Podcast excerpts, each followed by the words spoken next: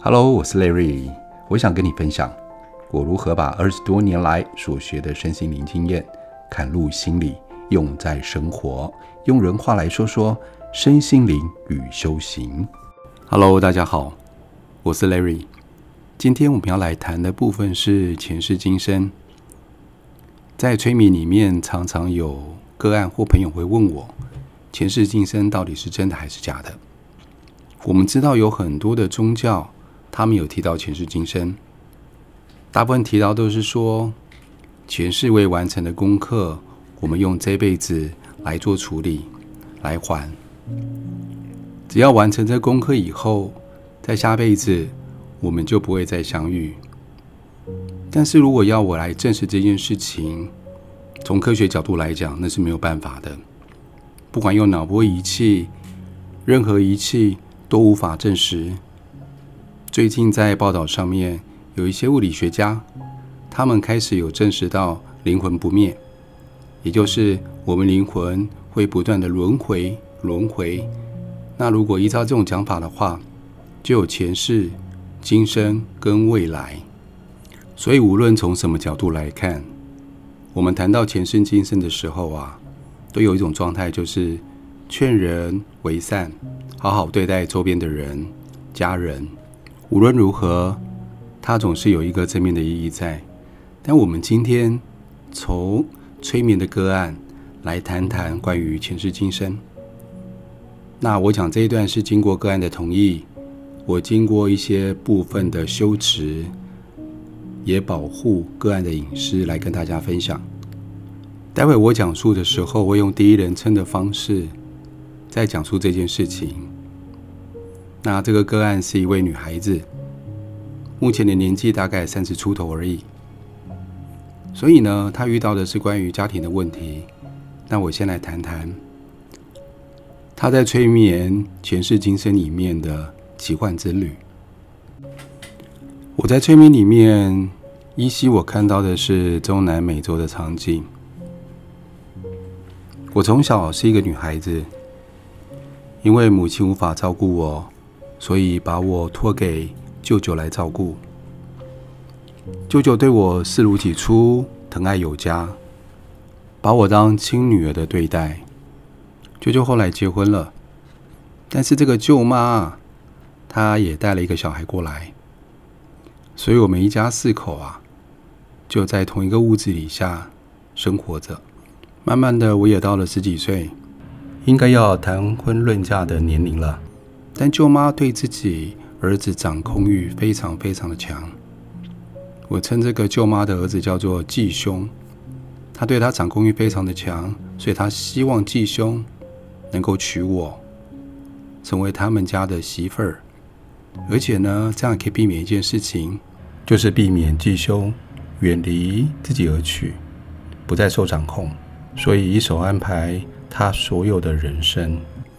但是后来发现继兄他爱的是另外一个女人，并且他们两个也有了自己的孩子，但是完全得不到舅妈的祝福跟认同。虽然继兄跟这个女孩子没有结婚，但是舅舅非常的仁慈，他把继兄跟这个女孩子还有他们的儿子一起接回这个家里面来住。而且为了不让邻居街坊说话，他就想了一个妙招，把继兄的这个女人啊，对外说成是他娶的老婆。因为在当时我们那个年代，有三妻四妾是非常正常的，所以现在俨然我变成有两个舅妈。所以第一个舅妈因为非常不谅解这件事情，而情绪勒索继兄。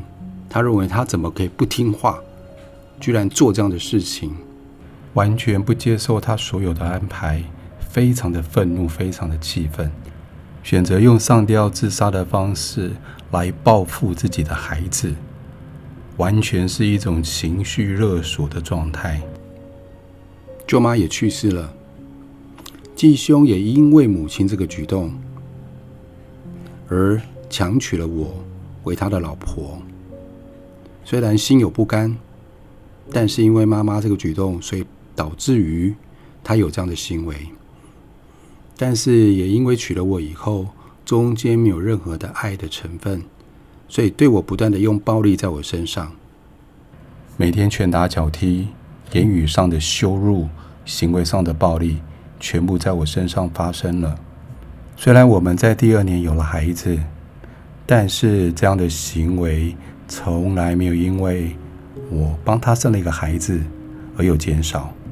好不容易孩子在五岁的时候，我脱离了我的老公，也就是这个继兄，我一个人跑到山林里面去过生活。那段时间是我最自在的生活，一直到我这一辈子即将结束的时候，我内心里面突然起了一个极大的愤怒。我觉得我的这一辈子的快乐跟平淡，也被我的后母，还有我的继兄，他的女友给毁了。而我发现，我把这个极大的愤怒带来二零二三年的这一世。各位听众朋友，我在讲述这一段的时候，或许你会觉得非常的简短，因为当然我们在催眠的时候，中间经历了一个半小时的时间，所有的细节交代得非常清楚以外，有很多仇恨的情绪都在里面，所以这故事是非常冗长的。我截取了一些重点，当然里面没有太多的情绪的铺陈，还有文字的修饰，最主要是让大家知道他遇到了这些事情。而且大家听完这一段的时候，有没有觉得很洒狗血啊？很戏剧化。但是很奇妙的事情是啊，他过去这一些居然相应到他目前现在的生活。那我一一的把。里面这一些遇到的这些人呐、啊，主角一一介绍出来，看看这些人是他二零二三年的谁呢？我们一一介绍在里面比较多情绪纠结的角色。第一个舅妈，舅妈在二零二三年这一世成了他的妈妈，还有继兄，他第一个接触那个女孩子，成了他的姐姐。那这个继兄呢，变成他的父亲了。大家角色有没有混乱掉呢？我来说说他们之间彼此在二零二三年这一世所发生的一些事情，你就会发现，如果前世今生，有人会说，那会不会是我自己想象的，或是我看电视的？即使我们想象，也很难想象出感觉那么不合逻辑。但是又符合现在生活种种发生的这些细节、这些情绪、这些角色里面所会发生的事情，所以你会觉得这是非常一件特别的事情，绝对不是我们脑袋逻辑里面能够构思出来的。接下来这位个案是这样叙述他的家庭的，我们来听听他的家庭到底发生了什么样的事情，居然跟前世这么的符合。我会用第一人称来叙述现在的生活。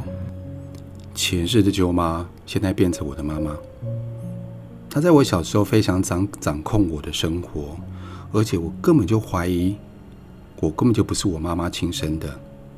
她早年离家，居然用我自己的名义去借钱，用我的名义来做生意，并且对我完全不像自己的女儿一样的对待。虽然他早离家，我们偶尔会见面，但是一见面的时候，他就告诉我什么事应该怎么做，该怎么样。我甚至希望我不是他亲生的。如果真的是如此，那他对我做的这一切就合理了。前世我的继兄成了我这一世的爸爸。我从小有记忆来，我看到我爸爸就会有一种莫名的恐惧，莫名的害怕。很怕他突然间会对我做什么事情一样的。每次他把手一抬起来的时候，我就觉得他是不是要打我，是不是要攻击我？其实这样的事情在我小时候从来没有发生过。我知道的是，我爸爸对我非常的严厉，非常的严格。家里有人送礼，他第一个是拿给姐姐，绝对不会想到我。任何的事情，他绝对不会叫姐姐去做。第一个一定叫我去做。所以小时候，姐姐也习惯所有的黑锅都往我身上丢，爸爸也理所当然的会认为那一定是我的问题，跟姐姐没有关系。我还记得小时候，姐姐常常在我的背后去跟爸爸打小报告，说了一些似是而非、诬陷我的事情。有一次我找到机会，在我比较大的时候，我就问姐姐说。你为什么小时候要这样对我？你为什么要用这个方式来跟我相处？姐姐居然说：“我不知道，我就觉得我很恨你，我不喜欢你这个妹妹。我甚至好几次希望妈妈没有把你生出来。”到最后，经过这次催眠，我才知道，原来继兄的那个女朋友就是我现在的姐姐。说了那么一大段的故事，我想分享给各位的是：先不管过去是到底发生什么事情了，但是如果我们理解了解的时候，我们会用另外一种角度来看待我们不喜欢的人、讨厌的人，这个担子就变得不会这么重，因为角度不同了，因为理解了，但是相对的。这一次的功课，这一次解决，我们绝对不希望会继续带下去下一世，甚至是生生世世。所以这位个案在这个催眠里面也学习到很多事情，不要委曲求全，忍下来，要勇于表达。对于这一世爸爸、姐姐还有妈妈，可以用更超然的角度来看待。同样的生活模式，希望这些故事对各位听众在生活上、在人生上面会有帮助。我在三月二十六号会有一日催眠工作坊，时间从早上十点到傍晚五点半的时间，在一天里面，你可以了解什么是催眠，很还有一些神奇的催眠小游戏。那舞台催眠到底怎么回事？